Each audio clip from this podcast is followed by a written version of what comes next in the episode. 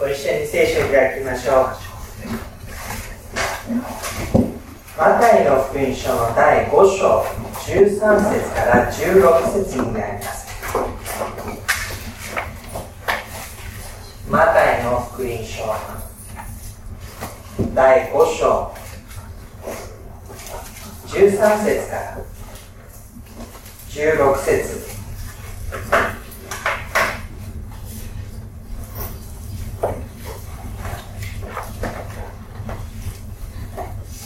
イエス・キリストが三条の説教というふうにまとめられたところで語られたことの一節になります。この前のところでは八つの幸せということが書かれていました。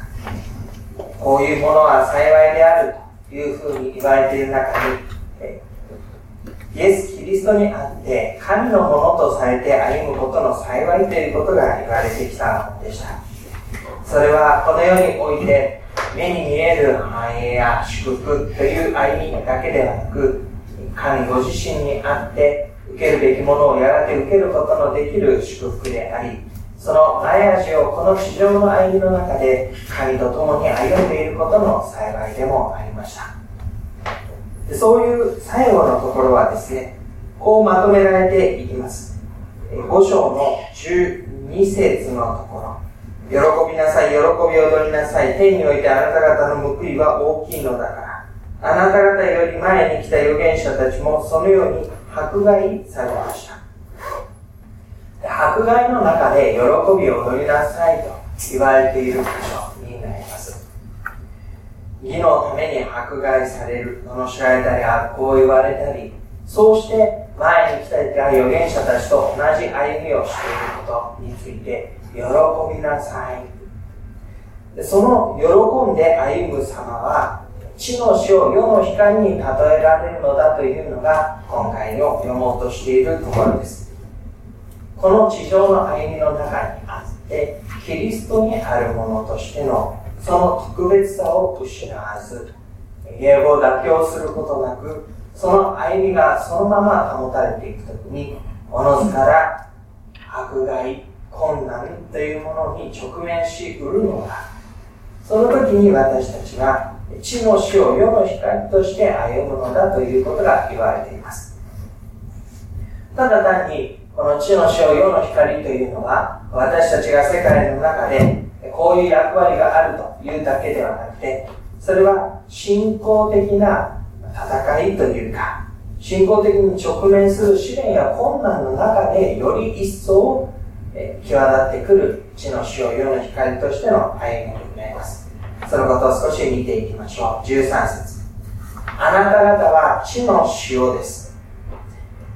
このあなた方はというのは、今も言いましたけれども、前のところに書かれているやっつの幸せな歩みをしてくる、そのようなあなた方のことを指しています。この世にあってキリストにあって困難は受けるかもしれないけれども、というあなた方を意味しています。そんなあなた方は、えー、そして強調されていますので、あなた方はだけではなくて、あなた方こそはというふうにすら言い得るでしょう。他の誰でもない、あなた方こそが血の塩なのであるという意味です。この塩というのは、塩気をつける、食料の味付けのために塩味をつけるもの、そして食料の保管のために塩気をつけるも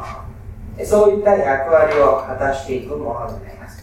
宗教的に言えば宮などで清めのために使われるものでもありました。そういった塩ですね、つまり外部から加えられていき、そこに馴染んでいって、今までのものよりも良くしていこうとするもの、味をつけて良くしていったり、あるいは保つために保存を効かせていくための効力を持ったり、外側から加えられて馴染んでいき、その効力がそのものを良いものにしていく。そんなことを指して地の塩というふうに言われています。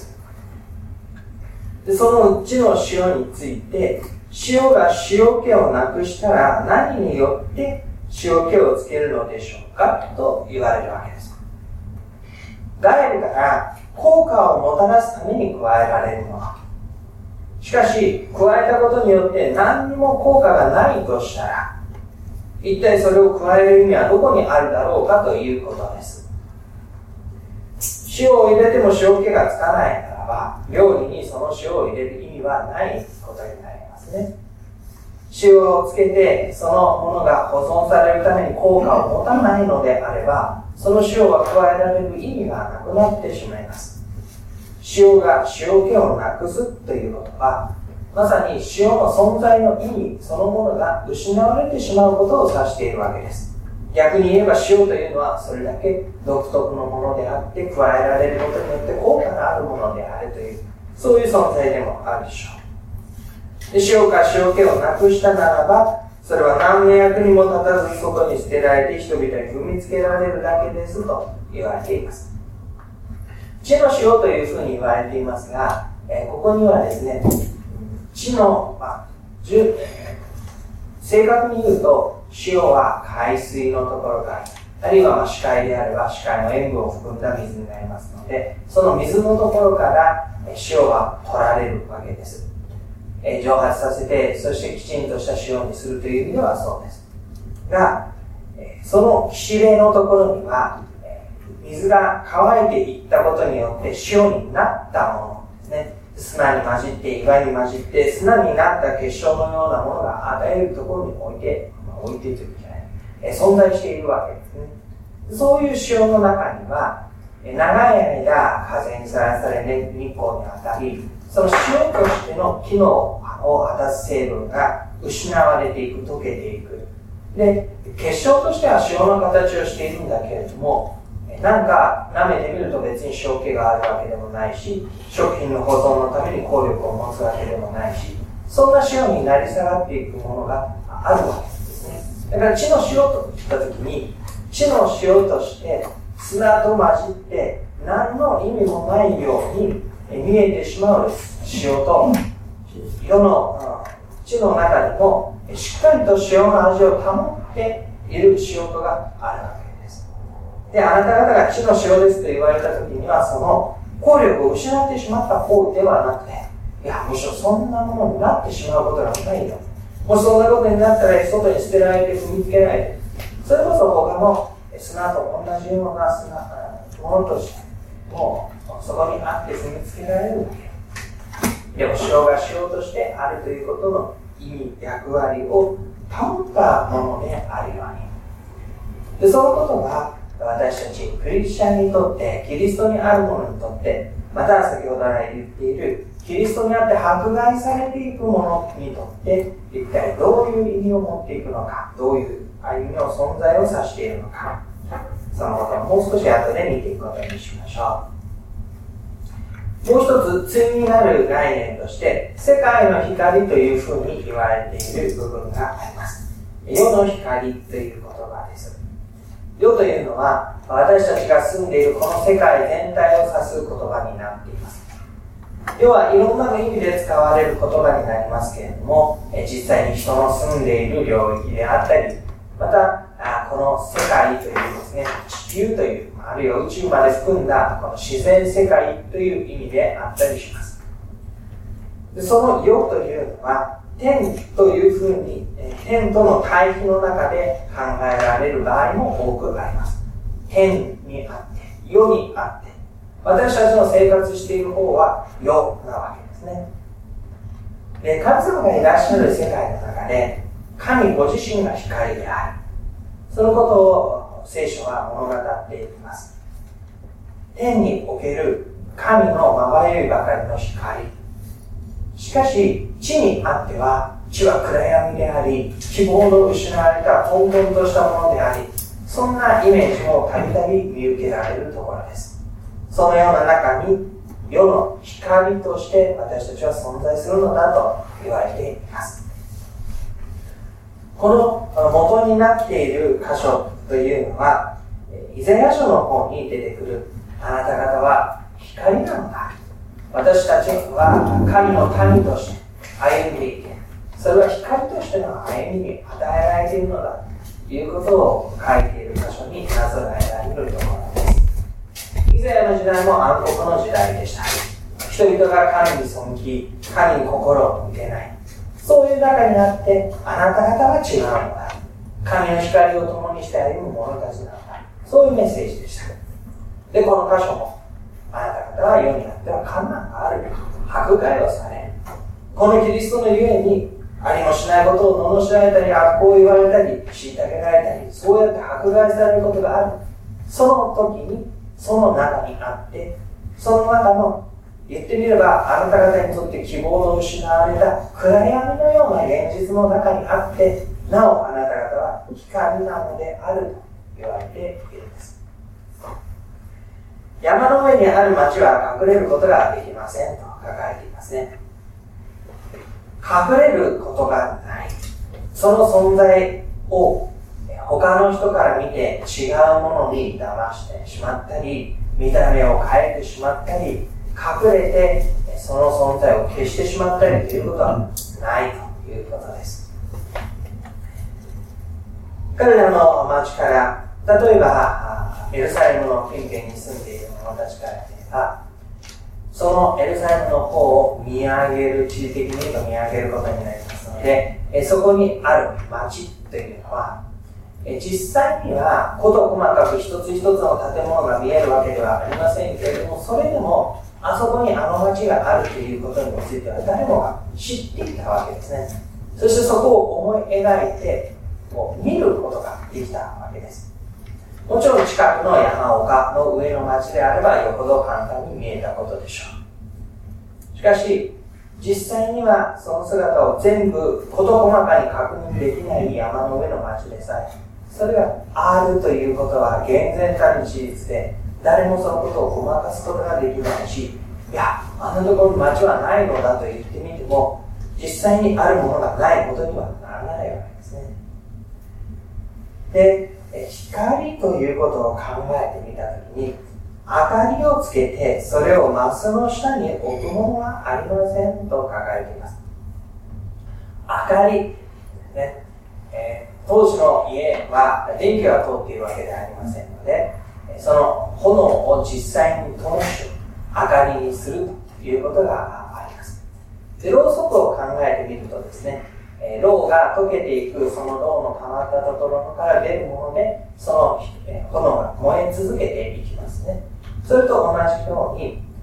油のところに芯を浮かべまして、その芯のところについている光が下の油によって燃え続けていく。で、その油の入っているものが食材というものになります。で、食材に置いてテーブルの上に置くと、その光が辺り一帯を照らして部屋中が照らされることになります。ところが光をつけて、明かりをつけて、それを増す、測るものですね。四角いようなボックスを考えてもらったらいいと思います。それをかぶせてしまったら、光はもう外に漏れないことになるでしょう。で、わざわざ明かりをつけたならば、それをマスの下に入れて隠してしまうことは当然誰もしないわけです。それは明かりをつけた意味がなくなってしまいます。明かりは照らすためにつけられたのであって、照らすためであればそれにふさわしい場所に置かれるのが合っていること、そういうふうに考えたときに、あなた方が世界の光である、世の光である、たとえあなたの周りの状況が暗く希望のないものであるにしても、その中であなた方は光であると言ったときに、その光はしかるべきところで輝きを放ち、そのことによってもたらされるものをちゃんともたらすものであるということが大事なわけですね。ここに光と塩との共通点が出てきます。そのものがそのものとしてきちんと機能を果たしていくように、そのことがそのものとしてちゃんと良いものをもたらしていくように、それは存在するべきではないか。そしてあなた方は実は今、迫害の中にあろうとも、厳しく困難の中にあろうとも、まさにその塩として、あるいは光としての役割を求められて、そのことがきちんと果たされるためにここに置かれているんだということが言われてくるわけです。その具体的な内容がじゅうろく節のところで、このようにあなた方の光を人々の前で輝かせなさいというですね。このようにというのは、明かりが食台の上に置かれるようにという意味です。本来ふさわしいところに置かれるように、わざわざ隠してしまうことがないように。迫害の中では人々はその信仰を隠すということは、まあ、したくなるというか、せざるを得ないというか、そういうことも出てくるわけですね。えー、と世界の文化財のようなところにですね、隠れキリシタンの文化と歴史とが、ね、指定されていくことになります。その中には本当に巧みに信仰というものも、まあ、隠してというか、自分たちのものとしながら咎められることのないように形を少しずつ変えながら受け継がれていった歴史と文化があります。で、そのことをですね、考えてみたときに、この箇所を照らし合わせるとですね、隠れキリシタンっていうのは聖書が言っていることと本当にいいんだろうかというふうにですね、考える方もあるかもしれません。で、そのことを本当に吟味しようと思ったならば、その当時の歴史的な状況と彼らが持っていた信仰そのものがどういう信仰であるかということをきちんと見極める必要があります。ただ単に、あ、あのキリシタンの歴史と、えー、日本の従来の仏教の歴史と、また迫害との中で適当にごまかして、ああいう風にしたんだ、それはけしからぬ妥協の産物だということは、表面的には言うことができると思います。けれども、もう少し広く中身を理解して、そして彼らがどんな思いで何を大事にして、どんな信仰を持っていたのかを少し理解していく中で、また少し違う評価を見ることもできるはずです。少しそれは余計な話題ですけれども、ここではですね、光は輝かせなさいという意味です。そしてそれは、ぶつかるためではなくて、光の圧倒的な力の中に、あなた方の良い行いを見て、人々が天におられる父を崇めるようにしなさいというんですね。で、ここに書かれていることというのは、え、迫害の中ですよと、こちら側から問いかけたくなるような、そういう内容だと思われませんか？あなた方の行いを見て、人々が天の父の神を崇めるようにしなさい。彼らはその歩みを咎められていました。信仰を持っていることがけしからんのだと言って迫害をされていました。迫害をしている相手は神を知っている、神を信じている人々です。その宗教的な権威者たちの方が迫害をしているんです。つまり彼は間違っていると言われていたんですね。イエス・キリストの教えは間違っていない。その教えは行き過ぎである。そういう中にあって迫害をされていた。本来正しいとされる方の指導、宗教的な指導者たち、権威者たちがですね、彼らの歩みの中で信仰者を迫害してくる、キリスト者を迫害してくる、その歩みを見る中で、彼らはこの世にある存在として生かされていることを無慈悲に、いやおなしに突きつけられていくことになります。この世にあって、この世に属していない存在として生きることを彼らは突きつけられてくるわけです。彼らは地の塩、世の光である。そこには地の塩、地の砂粒や地の岩や地の石ころと同化してしまわない、塩としての塩としての存在を保ったままの明確な区別された存在としての塩として言われていますね。光というのは周りから区別される、暗闇に埋没してしまわない存在としての光を表していきます。このようにあって効果を持って存在している、その一人一人のクリスチャンのことを指して地の塩、世の光というわけです。で、その歩みについて人々が影響を受ける、迫害をしている方がかえって影響を受ける。迫害というのはその力によってその武力によって相手を従えて相手の行動を変えるためにするものですね。信仰を捨てさせるために、その行動をやめさせる、その口を塞ぐために。だから迫害の中にあるもの、迫害、神に置かれているものの方が影響を本当は受けるはずなんです。でもこのところでは、地の死を世の光としてのあなた方が、そ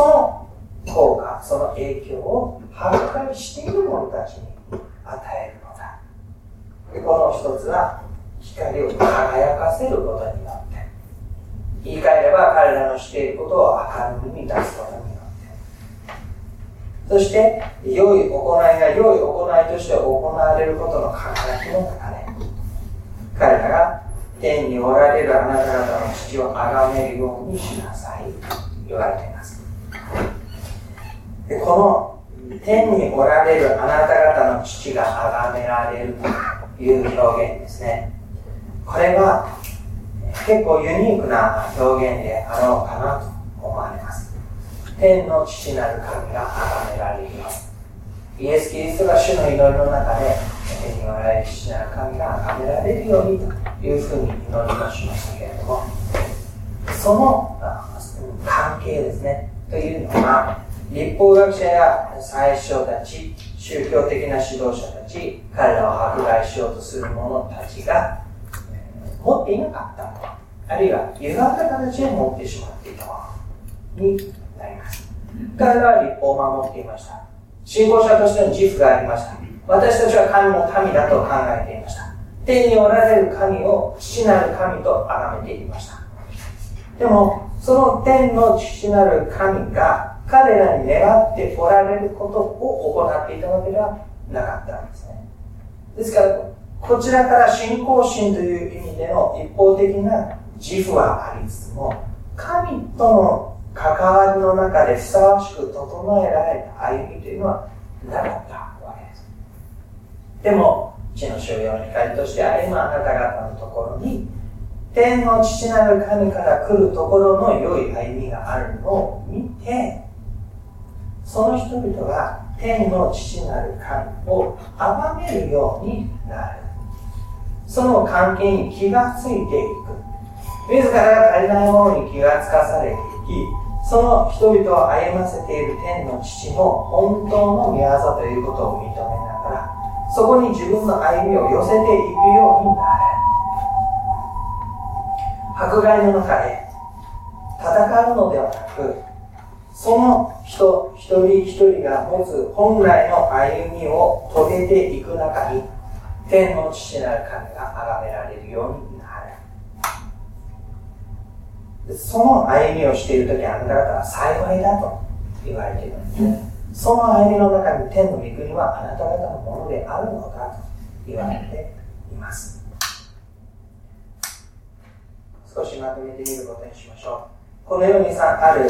しかしこの世に属していない私たちは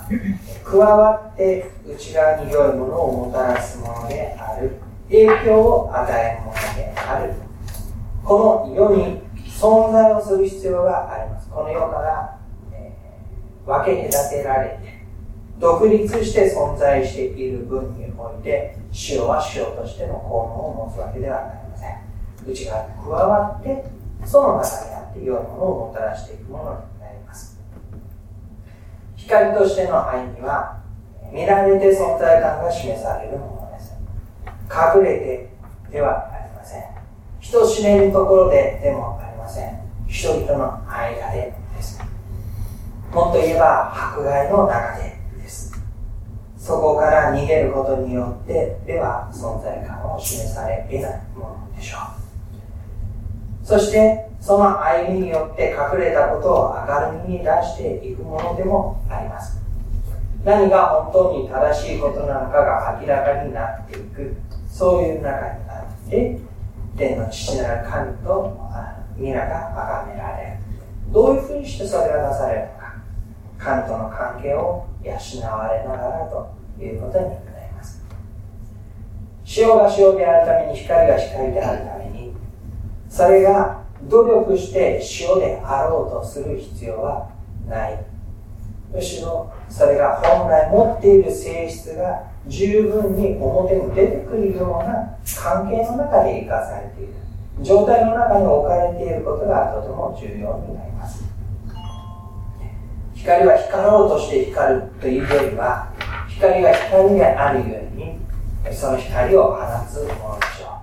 う。そしてその光になるようにとイエス・キリストは言われたのではなく、あなた方は地の塩として存在するようにと言われたのでもありません。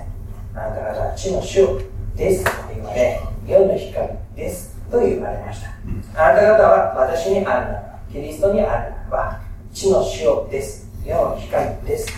あなた方が本来という歩みは、その本来という歩みがもうすでに神にあるものとされているのです。だからその歩みを神との関係の中でその通りそのままに果たす歩みが私たちの歩みだ。実際私たちは多くの人が神様を知らない中に使わされていきます。そこには多くの良いものもあります。そして同時に多くの良くないものもあります。そして私たちも人間的な性質を持っていれば良いところもあれば、悪い罪の性質も持ったものとしてそこに置かれることになります。だから本当のことを言うと、この世も私も大して変わらないんですね。事実、昨日まで、一昨日まで、神を知らなかった時、私はその一員としてそこに歩んでいたわけで、そしてその中の一員だったわけで、そしてイエス・キリストに出会ったからといって、私自身が、私の性質として何か変わったわけではないわけで、そういう意味では何も変わらない存在としてあるというのは、それは本当なんですね。でも、イエス・キリストにあって神のものとされたという、ただその一点が、私たちをユニークなものにし、今までと違うものにし、そこに置いている。この神にあるものにされたということの力と、また存在の意味をですね、新たなものとして受け取りながら、私たちはそれぞれのところに入りたいと願うんです。この三条の説教には、そのような新たな意味を与えられた歩みの実際の姿が出てきます。そしてそれは私たちが努力して獲得するものというよりは、イエス・キリストにあるものがこう変えられていって、それを自分のものにするのだという約束を持っているものです。そこに私たちの姿を見ながら、なお置かれたところでの歩みの中で神様の導きをいただきたいと願うものです。しばらく黙祷いたしましょう。